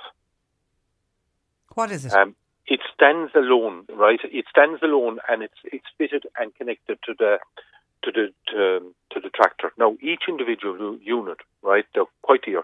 Each individual unit probably costs in the region of three thousand. So, in some cases, we've had in one particular case we had two taken from from a farm. Uh, It's agricultural contractors that tend to be um, targeted because they would have a number of them at the same time fitted on uh, on a number of different tractors. Now they can be detached. Um, and we suspect that uh, a gang is coming in and they're basically uh, doing their research in advance where agricultural contractors are based and they're, they're targeting them there in the lockup or in the yard where the tractors are kept at night. So in one particular case, we had six of them taken from a place, we had two taken from a place, we had three taken from another place. Obviously, I'm not going to give the locations, just that they were all three were in the North Cork area. And I would be appealing to agricultural contractors, as some are beginning to do at the moment, is to detach them at night and bring them to a secure location. Do not leave them on the tractor. Now, um, they're something, as I say, they're they're small, they're easily portable. Uh, two or three of them would fit in a backpack, no problem. You know, um, and it could be a case of that they maybe somebody that, that's that's able to uh, electronically de- decode them so that they can be used again somewhere else. Okay, so just don't leave them in the in the tractor overnight. Is the message? Abs- absolutely. You know, no, from time to time, uh, we find different types of crime, you know, kind of go up and go back. So the first of those we saw happening on the 20th of May. We had two on the 28th uh, of May. Uh, we've had a number of them happening up the country as well. So, you know, it's a, it's a, it's a problem that is around at the moment and for people to be particularly care, do, careful. Don't leave them on, on the tractor, you know. Okay. Now, okay. Now we spoke we spoke a number of weeks ago about drive offs at petrol stations and you were nervous that this was going to be the start of something because of the rising cost of petrol and diesel and I believe we're seeing more of it now. Seeing more of it, more of it now. Just uh, two instances there where on the 11th of June we saw it there in Mill Road and Midleton. Again, uh, roughly speaking, and, and like anyone anyone filling a tank now, you know, a small car you're you're hitting 100 euros, no problem, you know, with with the cost of, of petrol and diesel. Um, this problem is likely to continue. It could escalate over to summer. We just don't know. Um, but any place where you have uh, maybe large amounts of people coming to over the summer. So if you're an isolated filling station in a tourist area, you're the type of place that could be done during the summer. You're going to have increased levels of traffic. So I'd appeal to people, you, you, you know, to be on the, to watch out for it. Uh, we saw one in Charleville as well the same day, unrelated to the first one that occurred. But uh, again, uh, there was over well over a hundred quid in this particular case uh, taken. What do you believe petrol stations can do to counteract it? petrol stations can counteract this. Um, now we're seeing with the growth of those self-service petrol stations, there's a uh, a couple of them beginning to appear. And as you can see there, you have to put in your card first, uh, you, you, know, and the card has to be the amount has to be debited off off off the card before you can feel anything, you know. So. Um, petrol stations, any individual petrol station can introduce prepay. Now that means that uh, you either pay with your card at the um, once you lift the pump, you know, some of those automatic ones, uh, which are at men petrol stations also, or else you can opt to go into the shop and pay beforehand. Um, but they can introduce this uh, prepay, and definitely this is one way, and you'll cut it out completely. Um, now, you're not going to lose the sale. Look, if, if a person wants to once their roll or once their coffee or whatever, I'm quite sure they're still going to go in after paying for the fuel to, you know, to get that. But prepay is definitely one way that this can be counteracted quite easily, you know. And are you um, fearful that we will see more of it? Quite likely quite likely. Yeah. I mean, fuel prices are uh, show no sign of coming back, and anytime the fuel prices go to this uh, uh, level, you see it. Um, again, what we're also seeing at the moment is uh, a number of instances of agri diesel uh, being stolen. Now, in one case, we had about 800 euros worth stolen from a farm up in Mallow. Another place, we had about uh, about 700 litres. Um, was taken of agri diesel that was taken from the uh, Kildinan area there's quite sure there's other tests that have been taken that aren't even possibly been reported, you know. Yeah. So I would say to anybody, look, tanks like that, isolated areas, you you know, get them into a, a secure location. Maybe leave the existing tank there, but put a new tank into a shed that can be blocked up and secured with a proper security door, with you, you know, with a, a, a a close shackle lock on it as well, you know. Um, but that's way one way of counteracting it. Make it make it as difficult as possible. That's yeah, and I suppose in one related thing I saw recently where there was a theft of those uh, 25 litre drums. Now I I know what was in them wasn't worth taking, so I, I possibly suspect that they were taken the intention of draining the contents and using them probably for taking agri diesel or something like that. So it was the drums they were looking for rather than what was I inside would think them. so. Yeah. I would think it was the drums they were looking for, and uh, like it, it makes it then a saleable product afterwards. You know, once it has been stolen. You know. Okay, all uh, right, and uh, so uh, and finally, uh, and we never have a Garda file lately where there isn't some kind of fraud being highlighted. This time, you want to talk to us about in, uh, an invoice fraud. Yeah, and I'll be talking here to any accountants or, or any uh, people in offices dealing with invoices. Just keep your uh, attention on uh, any invoices that come in. In one case now here, uh, this only happened two days ago, 14th, uh, down in the Midleton area, and uh, an organisation had a very, very lucky escape um, where they were processing a payment and they realised the bank details had been changed, contacted, and sure enough, um, they very they came very close to uh, putting through a six-figure sum. So, uh, you know, uh, invoices can be for, with companies, they can be for very large amounts of money. So I'd appeal to them to keep uh, uh, an eye on invoices coming in if bank details have been changed. Uh, make sure that you do person to person contact with the company in question and that you have a person to person relationship with their sales officer, whoever is doing the invoices on the other side, to make sure that the bank account details have been changed. Make sure that you're verified. Just don't take it uh, electronically, just in case you've been hacked or something. Yeah, so that's the real alarm bell. If a bank account that you normally pay into when you're paying for an invoice, if that has changed, now companies do change banks uh, and bank accounts, but just make sure that you physically speak to somebody that you know from that company that they have actually changed their bank details. Absolutely, 100%. You know, trust but check. Okay. All right. Uh, thank you for that, uh, John. As always, a pleasure. Thank you Thanks very much uh, for joining us. Uh, good morning to you. That is Sergeant John Kelly, who uh, joins us from Fermoy the station. You're listening to Cork Today on replay. Phone and text lines are currently closed. The Cork Summer Show is back this Saturday and Sunday. This family festival has an extensive range of activities ranging from show jumping to pig racing, cookery and craft demonstrations, trade stands offering health, wellness, lifestyle, and fashion products, music live every day, and a kids zone, which also includes a fun fair. You can check it all out on corksummershow.com. How would you like to win a family pass, which will admit two adults and four children to the summer show, either on Saturday and Sunday? That's what you've a chance to win today. As we've been doing all this week, a summer based question. What is the longest day of the year commonly known as? What is the longest day of the year commonly known as.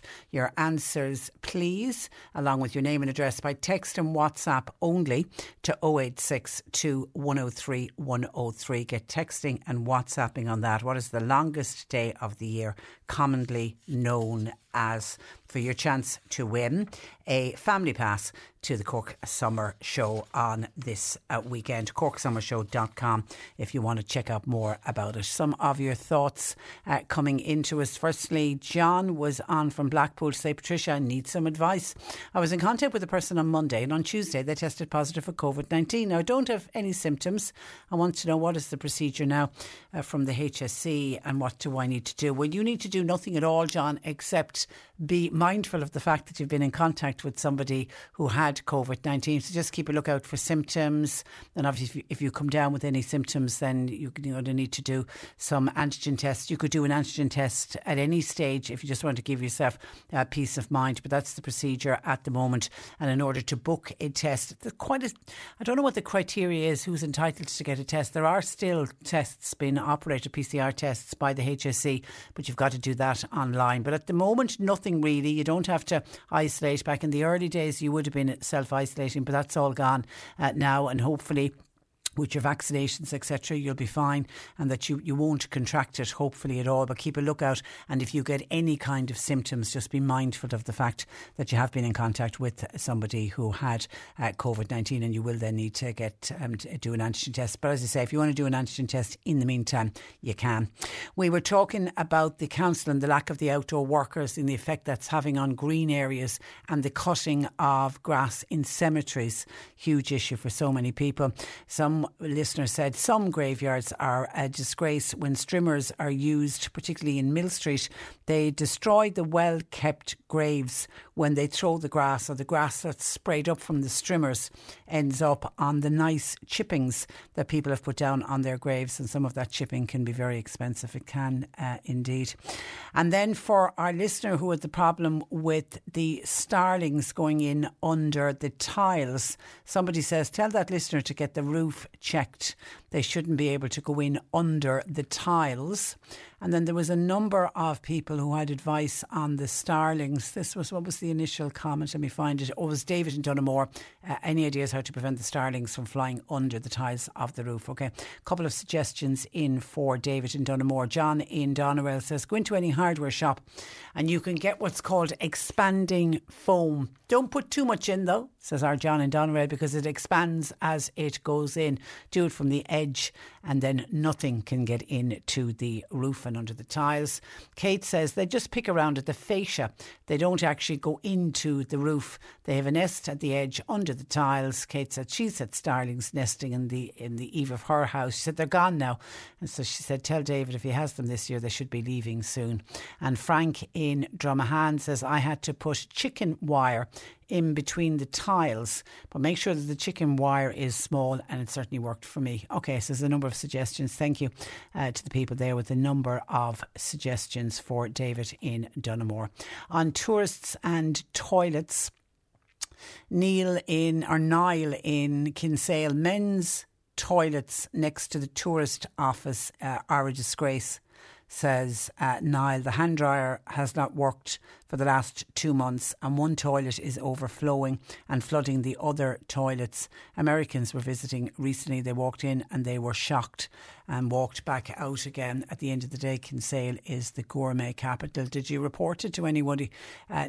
Again, that I'm assuming is down to the lack of outdoor staff and not enough outdoor staff to be checking up on uh, the toilets. I mean, listening to Paul Hayes talk about it there are areas where they haven't even been able to open the toilets because there's nobody available, no outdoor staff to open the toilets and then to lock them up afterwards. So, yeah, that's going to be an ongoing issue. And I think, you know, all of the councillors are right. We need more outdoor staff. That is the simple answer uh, to it. And then we've been discussing the high cost of rising costs of everything. And we know if you go out anywhere, if you're socialising or whatever you're doing, prices have gone up, and this has got to do with the cost of business for people in business. They're finding everything is going up from their electricity to their insurance to, if it's a restaurant, to the items that they're buying to put on your plate. Well, Helena was on to say that she went out for dinner last Sunday and she got a main course. It was roast lamb. She said there was no extras, it was just literally a roast lamb dinner. Dinner. She ended up getting charged twenty one fifty. I was gobsmacked at the price. And when I questioned it, I was told, Do you realise the price of lamb at the moment? Now she said, Okay, if it was beef dinner, she said she would have expected to pay pay it. And actually said the beef dinner, if she'd opted for beef, would have been 18 euro. So the lamb dinner was more expensive than the beef. In future, says I'm going to be checking the price list. So she wasn't aware before she sat down to her Sunday roast lamb how expensive it was gone. Have others noticed that? Again, the business, if we were to contact the business, they would say everything that went into the making of that roast lamb dinner has gone up in price. But twenty one fifty is that standard for a roast lamb dinner? We might end up doing a, a, thing where we'll find out where's the cheapest and where's the cheapest dinners and where's the most expensive dinners on sale at, at the moment. And yesterday we were discussing housing and the whole issue around housing and then vacant houses came up and we had some listeners on talking about vacant houses in their area can't understand why the council both city and county council people were saying they know of vacant houses. Why are they not being let out to people when we have such a housing crisis at the moment? Joan, Joan in Fermoy was on to say Pike Road in Fermoy. There is a housing estate there. This is one of the unfinished housing uh, estates. She reckons if that housing estate was finished off, it would solve a lot of problems with housing for the Fermoy uh, area. And she said if you look at it, you can see the weather now is coming through the windows. Such a pity, one of these ghost housing estates. Uh, why can that not, why can we not finish off those ghost housing estates? And Joan wants to raise the issue of young professionals who are now working full time but fall between the cracks. They can't meet affordable housing or social housing qualifications because they're earning just too much, but yet they're not earning enough to get a mortgage, and yet then they are saddled with high cost of uh, rents. It is very, very unfair. There's a group Re, I mean, I know we're always talking about the squeezed mi- middle. There's there's an exact example of the squeezed middle, earning too much to qualify for affordable houses, but not earning enough to qualify for a mortgage. And Tommy from Banagher in County Offaly was listening to us yesterday, and he's a sales rep. He drives mainly around the Midlands and all around the Munster area. He says he's counted five housing estates in the Midlands that are idle, more or less ghost estates. He says there's between 20 and 40 houses in each of these housing estates. Surely they would help out so many families. Why are housing estates left like that? They're left in atrocious conditions. And as Joan says, the longer they're left, then the weather takes over, and then it's going to make it even more expensive to finish off those houses and get them some way up to scratch so that people can move in to them. The papers are again, thank you for that. The papers are again uh, picking up on the political. Um, criticism of Michael D. Higgins. We spoke about it yesterday on the programme.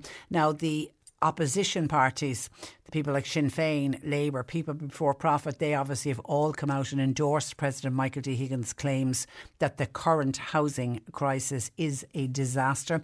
President Higgins' remarks provoked an, provoked an angry response from government ministers who said they found his comments unhelpful and more focused on Michael D. Higgins' own public image there was angry Dáil exchange yesterday. Now, I did notice that the Ceann Comhairle, Sean Ó Fearghaíl, stood up and warned TDs uh, under the separation of powers that references to the office of the president had to be guarded references.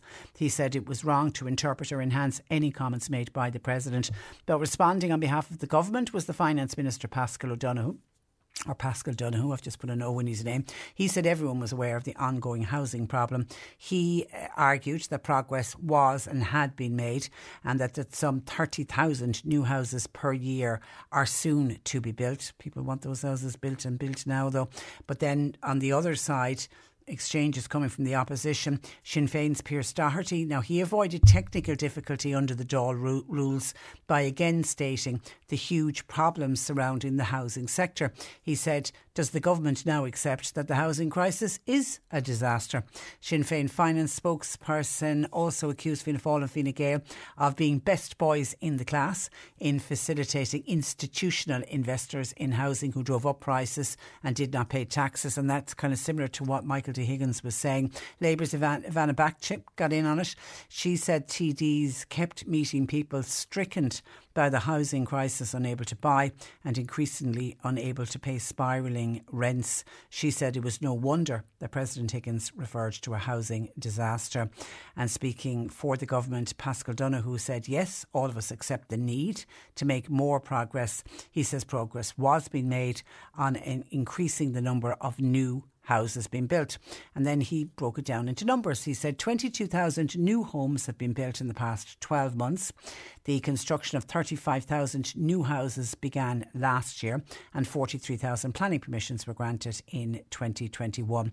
But Sinn Féin leader Mary Lou McDonald, she said the president is the first citizen. And she said, I think the president speaking on behalf of people who are now really suffering and really struggling is a very honourable. And she said, I felt it's a very noble thing to do.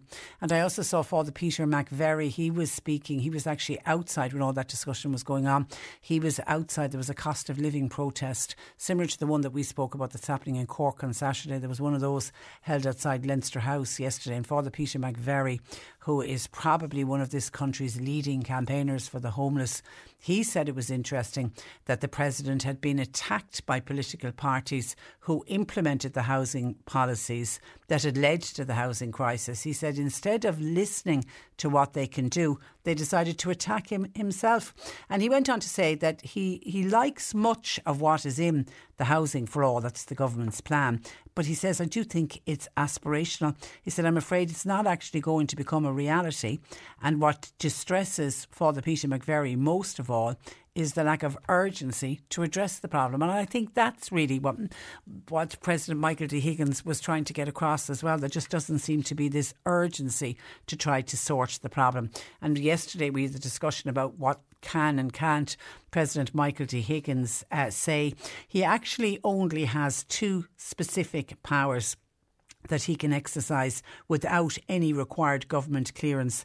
The first is he, after consulting with his Advisory Council of State, he can then refer a draft law to the Supreme, Supreme Court, but he can only do it to test the constitutionality. If he doesn't like a law, he can't just not refer it. It's got to be a breach of the Constitution. And then the second power, which of course has never been tested in this country, is the right to refuse to dissolve the Dáil in special circumstances. And then for the rest, our President acts on the advice of the government, basically meaning our presidents are meant to uh, toe the line.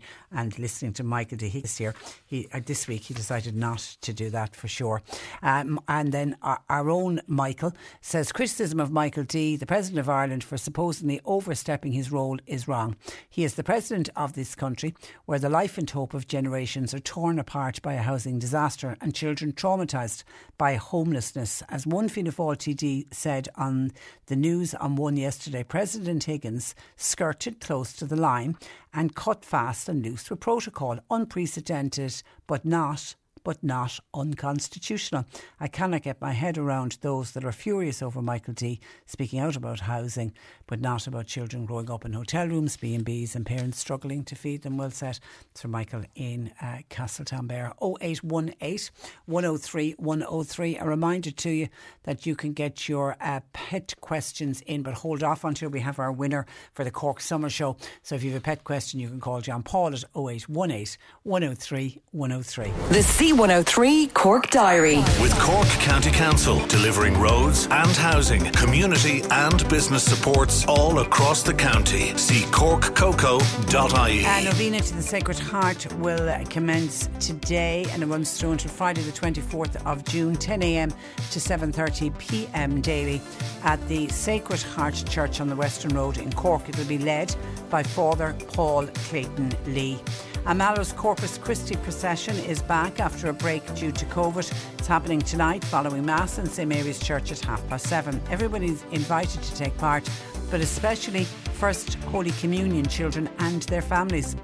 Proceeds, the, the, procession then will end with benediction in the Church of the Resurrection. Householders and business owners along the route are please asked to decorate their premises and a get together celebrating Bloomsday and Michael Collins's connection to Ulysses will be held at De Barra's Folk Club in Clonakilty, uh, commencing around now with a period costume procession from the post office to De Barra's, where there will be light refreshments, readings, and song. And Kildorrery Bingo will be held in the newly renovated old store in the Creamery Yard tomorrow night. Doors open at 7 and eyes down at 8. Jackpot is €2,100 Euro, and there is always the option to play inside or outside in your car. Cork today on C103. With Sean Cusack Insurance's Kinsale, now part of McCarthy Insurance Group. For motor, home, business, farm, life, and health insurance, cmig.ie. This is the Cork Today replay on C103. Tim in Limlara was on about speed is a big issue on the road, particularly from Watergrass Hill to Limlara. But Tim has noticed that there is an electronic speed sign, you know, the one that shows you the speed that you're actually doing. But he says that the solar panel disc over the sign has been turned the other way, and therefore it's not detecting the speed that the motorists are doing. And now all you're seeing is a slow down sign, so it needs to be turned the correct way again. Is that council? Is that council work or not? I don't know. I mean, there seems to be a lot of these problems are coming to the surface because there's not enough, as we've been talking about this morning, there's not enough outdoor staff to do those kind of jobs. And I don't know if that's the responsibility of the council or not. And I don't even know on those signs who do you report them to because a lot of those, it is the council, isn't it? Because a lot of those signs, those speed detection signs, were put up by are put up by the council, but in cooperation with the local people in the area. Many local groups have had to actually fundraise to get the money towards the cost of them. So maybe get onto the council. Uh, maybe that's what you need to do, uh, Tim, and report it because maybe they're unaware that it's turned the wrong way and therefore it's not picking up the actual speed that people are uh, doing. And then when we were talking about the ghost housing estates, and lots of people are pointing out various ghost housing estates, and why could those houses not be d- done up, and would that not so- solve solve all, but will it not solve part of our housing uh, crisis? Bernie in Ballineen says all well and good, saying that we need to get those ghost housing estates built and back up and ready to open up for people. But what about the ordinary Joe Soap who cannot get a plumber or an electrician or indeed any other tradesman to do the small house jobs and get the small house jobs sorted? And that's from Bernie in Ballineen. Now, I'm trying to think, I haven't had occasion Touchwood, and thankfully to have called in a tradesperson recently. And uh, we know that there's a shortage of all tradespeople right across the construction sector. Any of the big builders will tell you they're constantly trying to fill vacancies, and there has been a bit of a push to try and get young people rather than focus everything on going on to third level education and going to colleges, universities. There has been a kind of a push to try to get young people to maybe take up apprenticeships, but I don't know how big a problem that is. Are many people struggling to get a plumber or an electrician or any other trade if something goes wrong in your house? Are others struggling to get somebody to come in and do those, those smaller jobs. Let me know because I said I don't know how widespread that problem is, but according to Bernie in Ballineen, it's nigh on impossible to get a tradesperson to come and do any kind of work. Thank you for your text, Bernie, to 0862 103 103. Somebody says fair play to Michael D. Higgins, a president for all the people, not just for the well off people. And why shouldn't he be a voice for the homeless? He's uh, disappointment only to those who want to do nothing and shove this problem under the carpet. Good on Michael D. they would have you say it is a crisis when it is a disaster, which is the word that Michael D. Higgins used yesterday. Somebody else saying, Well done to Michael D. speaking out. Somebody would want to speak uh, out at the uh, moment. There's too many refugees coming into this uh, country, and we have a recession. Ireland is not a bottomless uh, pit. 0862 103 103. Okay, that's some of your texts coming in to the programme. If you have a text for a guard for a pet question for Jane Pickett, you can get that into us as well, or you can call John Paul 0818 103 103. And when we were talking about the lack of outdoor staff, one of the points that Councillor Paul Hayes made was that a lot of tidy towns groups are picking up on work that traditionally would have been done by the council workers. And, you know, where would we be without our wonderful volunteers within the tidy towns? But there is a big push this summer for all of us when we're out and about to do our bit to try to keep our beautiful county as litter free as possible. And actually, Cork County Council have launched an annual, an anti litter campaign for the summer months. And that's exactly what they're doing. They're encouraging all of us to dispose of our rubbish responsibly and try to help keep the county as clean as possible. And this is the second year of the campaign, and it'll see signs being erected at outdoor amenities. If you're going to the beach, you'll see it along the coast, any of our parks and our playgrounds, any of the shared recreational areas. You'll see signs on behalf of Cork County Council asking you to bring your rubbish home. And the mayor of the County of Cork, uh, Fianna Fáil councillor Gillian Coughlan launched launched it and appealed to people to be sound and leave no trace when you're enjoying the outdoors this summer. They want everyone to enjoy uh, Cork uh, County and all that it has to offer. And she said it doesn't matter whether you're a local, a tourist, whether you're on a day trip or you're just visiting the beach with friends. The, this place is for you, is kind of the message they're putting forward.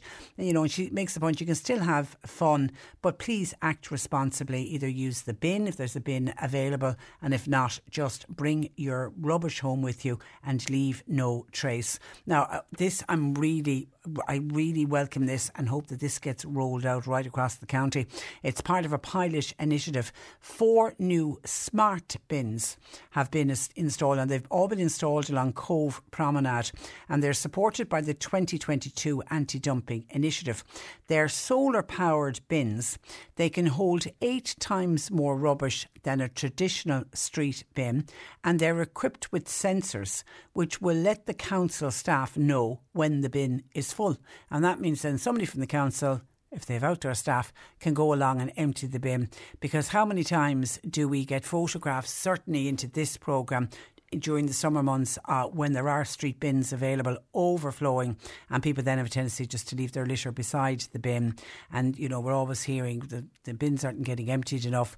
And in the council's defence how do they know when a bin is full? Well with these smart bins they'll know exactly when they're full and when they need to be um, uh, emptied. Now it is a pilot initiative I don't know what these bins cost and what the cost is to the council, but it would be fantastic if we could see more of those bins going forward. So if you're in Cobh Promenade, keep a lookout for those solar powered smart bins. We all have a role to play in trying to keep our beautiful county as clean as uh, possible. 0818 103 103. Our winner for the Cork Summer Show for today. Summer solstice was the answer we were looking for. What is the longest day of the year? Commonly known as. And our winner today is Mary Murphy from Ladysbridge. Congratulations to you, Mary. You've won a family pass for two adults and up to four children to go along to the summer show which is happening this weekend, Saturday, Sunday, June 18th and uh, 19th. And of course, this Sunday is Father's Day as well. So, so it might be a nice family day out and uh, a nice way to treat dad. Family festival. And there's something there from the smallies right up to Granny. And you can check out everything that's planned for this year's Cork Summer Show. Back with us. They were off for the last two years because of the pandemic. Check it all out on Cork Summer Show com. Okay, looking for your pet questions now, please. And now you can officially text them in uh, to us because the text uh, text lines are now free. You can text our WhatsApp pet question to 0862 103 103 or you can call John Paul on 0818 103 103. Cork today on C103. With Sean Cusack Insurance's Kinsale, now part of McCarthy Insurance Group. They don't just talk the talk, they walk the walk. CMIG.ie. This is the Cork Today replay on C103. We're off to the Islandwood Veterinary Hospital in Newmarket, part of the Millstreet Veterinary Group, where Jane Pickett joins me. Good afternoon to you, Jane. Good afternoon. Julie has been on to say, very excited in their house. They are taking, they're getting two little kittens this weekend for the first time ever. She's looking for advice on house training the kittens and should she have separate lip- litter trays for each of them. Okay, so it's a really, really exciting time introducing new new four legged members to the family. So congratulations on that. I think it's really good to think ahead at this stage um, about how the toilet training is going to go for these little kittens. I am pleased to say that generally kittens are pretty good at toilet training themselves if they're given the right environment. So I think you're definitely on the right track make sure that you have at least two litter trays if you have two kittens. Now, normally when you have kind of more mature to adult cats in the household, the rule of thumb is always have one more litter tray than the amount of cats you have. So let's say you have two cats, you have three litter trays. Now, I would say if these are small baby kittens, having three litter trays is probably not necessary until they're a little bit bigger and bolder. So maybe having two litter trays, not side by side, but maybe opposite ends of the room so that the smells are separated, will be a really great start. Now, it may be that both of these kittens might be happy to do their business in one litter tray, in which case leave them at it. That's absolutely fine. It's just if there ever is a little tiff between the two kittens and they want to kind of separate out their smells a little bit, then they have the option and that keeps your toilet training on track. So I would say that you need to make sure that you pick a, a cat litter, so a litter substrate, so something to put in the litter tray that you're planning on long term. Um, there's many, many options available. I know that there's kind of recycled materials, recycled wood pellets, um, there's also ones that are based on tofu, and they're kind of my preferred one for my own little cat at home because the handy thing with those is that you can actually flush that down the loo and it's really safe. Um, so it really depends on what litter tray litter you're using as to how you dispose of it. So many of them will just need to be dumped in the bin, and obviously that kind of is just normal waste. Um, but just have a little think ahead as to how you're going to manage that as well and what would suit your situation best and to check how to how to correctly dispose of it. And the other top tip I have is get yourself a litter tray liner. So you want to make your life easy long term for changing out your litter tray. So one really helpful thing you can do is you can get kind of a biodegradable kind of almost they're like plastic bags, but they're not plastic, and um, that line the litter tray, and you put your your little substrate or your little cat litter or pellets on top of that. And it means that let's say you can clean your litter tray day to day with your your little litter scoop, keep things nice and clean because cats like to pee and poo in clean places.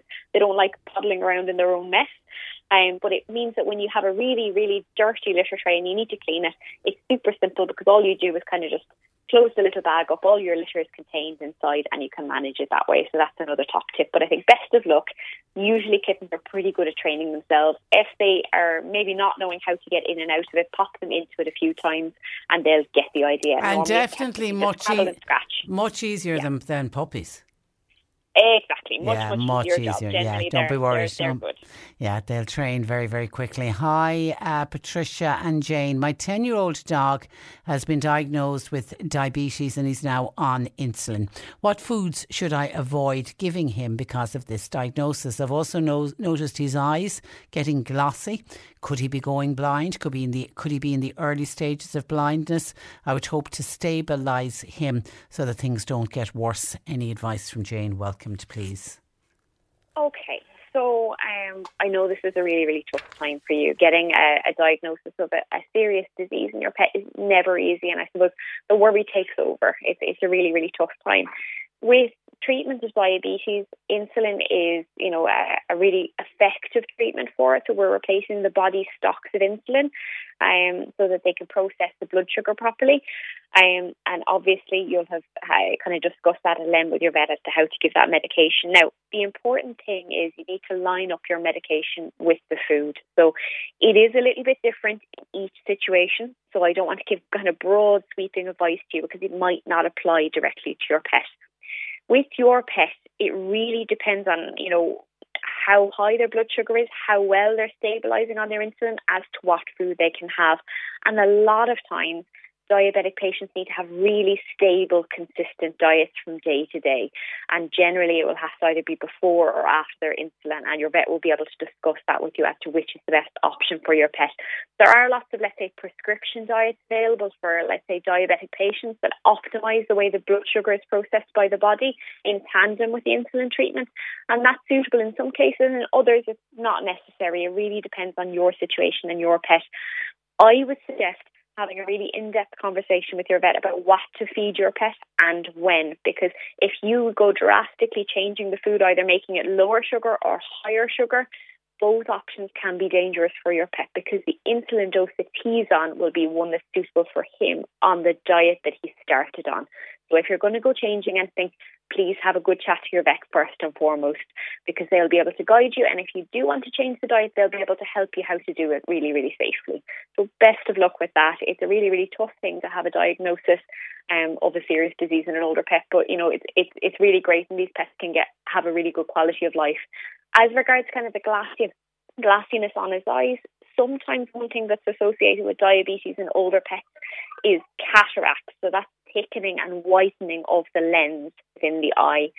So if it is kind of a whitening of the lens that you've noticed, that's something that's worth flagging with your vet because that is something that can develop with diabetes. Now the important thing to notice is that even in pets with perfect diabetic control, so their insulin is working really well, a lot of them will eventually have changes in their metabolism which will cause them to get cataracts and will cause them to go blind. So that is something that can happen regardless of if the management is perfect or if your pet is slightly less on the stable side with their insulin. So again, if you have concerns that you're noticing a glassiness to the eyes, that's something that needs to be checked by your vet. So I, would say attend for an appointment might be great, a great opportunity to check out the eyes at that stage and to have a really good in-depth discussion with your vet about his diet. Dare I ask if it if it is and uh, cataracts, can you have a cataract operation like humans can? You can indeed. So cataract um, cataract dissolution is something that can be done. It's generally only done by ophthalmologists, so that they will be eye specialists, and it's a really interesting operation where essentially the lens is removed, um, and it means that your your dog can see better. Certainly, they can improve their quality of life. It's suitable in some situations, and certainly in diabetic patients, generally they would have to be quite stable on their medication before that's something yeah, that would yeah. be considered. But living with, um, but but, but uh, any dog, or uh, I'm assuming cat, diagnosed with diabetes, once the insulin is controlled, they lead relatively normal lives. They do indeed, and they can go on to have a really great quality of life for quite a period of time. It Good. is a big undertaking, a big commitment on the part of kind of the pet parent and the pet family because obviously they have to be around to give the insulin yeah, injection. Yeah. So fair play to anybody who takes it on, but you can give your pet a really great quality of life. Well so it's, well, well worth doing. Okay, listener says my eight-year-old Shih Tzu has lost the hair on his sides and just hasn't grown back. Well, otherwise, what do you think could, may have caused it? Okay, so if he's not itching or scratching at himself and he doesn't have other skin issues longer term, I would be a little bit suspicious of a hormonal disease. So there's a number of things that can cause hair loss, particularly on kind of the flanks or along the sides, which is called kind of pattern alopecia within a specific spot. And sometimes that can be uh, an underactive thyroid or it changes with the stress hormone in the body. And now that doesn't mean that the dog is stressed out, it just means that it's a change in the way the hormone processing in the body happens. Now, these are two diseases that can cause hair changes and hair loss, and sometimes other knock on changes like pigmentation or darkening of the skin, or skin thickening or thinning, depending on what's happening. So, I would say that this definitely warrants a your vet. They will want to make sure that it's not skin disease first that's causing the hair loss, but it may be that if they do think it fits with hormonal disease, we might need to do some blood tests initially to see if that is the case. And the good thing is that with many of these hormonal diseases, they are treatable, they are medicatable, and you can give your pet a really good quality of life and kind of optimize how their body is functioning with their hormones. So it's definitely best to investigate that one, and well done for noticing. Okay, Mary wants to know what is the best food to give to adult cats? Is it dried food? Is it wet food? Or would you suggest a mixture of both, which is what she's running with at the moment? Okay, I, I I would agree with herself. So I am kind of an advocate of a mix. Um, once upon a time, for cats, we used to kind of suggest a, a fully kibble hard diet because it was better for their teeth. But we know now that sometimes their kidney function can be a little bit better longer term if they do have a wet aspect to their diet. So it depends on who you speak to, but I'm definitely kind of an advocate for cats of a mixed diet. And I suppose a little bit different for dogs. Their kidneys are generally less of an issue as they age. So generally with dogs, you get most benefit a dry kibble diet and a dry diet with either. A little bit different between the species. Okay, we're just starting to break up, so we'll leave it there. Listen, thank you for that. Have a great week, and we'll chat to you next week. Thanks for that. Uh, bye bye. That is uh, Jane Pickett of the Islandwood Veterinary Hospital in Newmarket. That's part of the Millstreet Veterinary Group. When I mentioned somebody having difficulty, a plumber or an electrician or any kind of a trade to do small jobs around the house, Mary is a big enough job. She said, I've been approved for a grant for heating for my house, and I simply can't get a contractor. So that does seem to be an ongoing uh, issue. Okay, that's where I leave it for today. My thanks to John Paul McNamara for producing. Nick Richards is with you for the afternoon, and we are back with you for the final one of the week tomorrow at 10 o'clock. Until then, I'm Patricia Messinger. A very good afternoon. Cork today on C103. With Sean Cusack Insurance's Kinsale, now part of McCarthy Insurance Group. Want great advice? You know who to talk to. CMIG.ie. Hi, this is Craig Robinson from Ways to Win, and support for this podcast comes from Invesco QQQ, the official ETF of the NCAA. Invesco QQQ is proud to sponsor this episode, and even prouder to provide access to innovation for the last 25 years. Basketball has had innovations over the years too. We're seeing the game played in new ways every day. Learn more at Invesco.com slash QQQ. Let's rethink possibility. Invesco Distributors, Inc. When you make decisions for your company, you look for the no-brainers. And if you have a lot of mailing to do, Stamps.com is the ultimate no-brainer. It streamlines your processes to make your business more efficient, which makes you less busy. Mail checks, invoices, legal documents, and everything you need to keep your business running with Stamps.com. Seamlessly connect with every major marketplace and shopping cart. Schedule package pickups and see your cheapest and fastest shipping options from different carriers. With rates up to 89% off USPS and UPS rates. And with the Stamps.com mobile app, you can take care of mailing and shipping wherever you are. Make the same no-brainer decision as over 1 million other businesses with Stamps.com. Sign up with Code PROGRAM for a four-week trial, plus free postage and a free digital scale. No long-term commitments or contracts. That's Stamps.com. Code PROGRAM.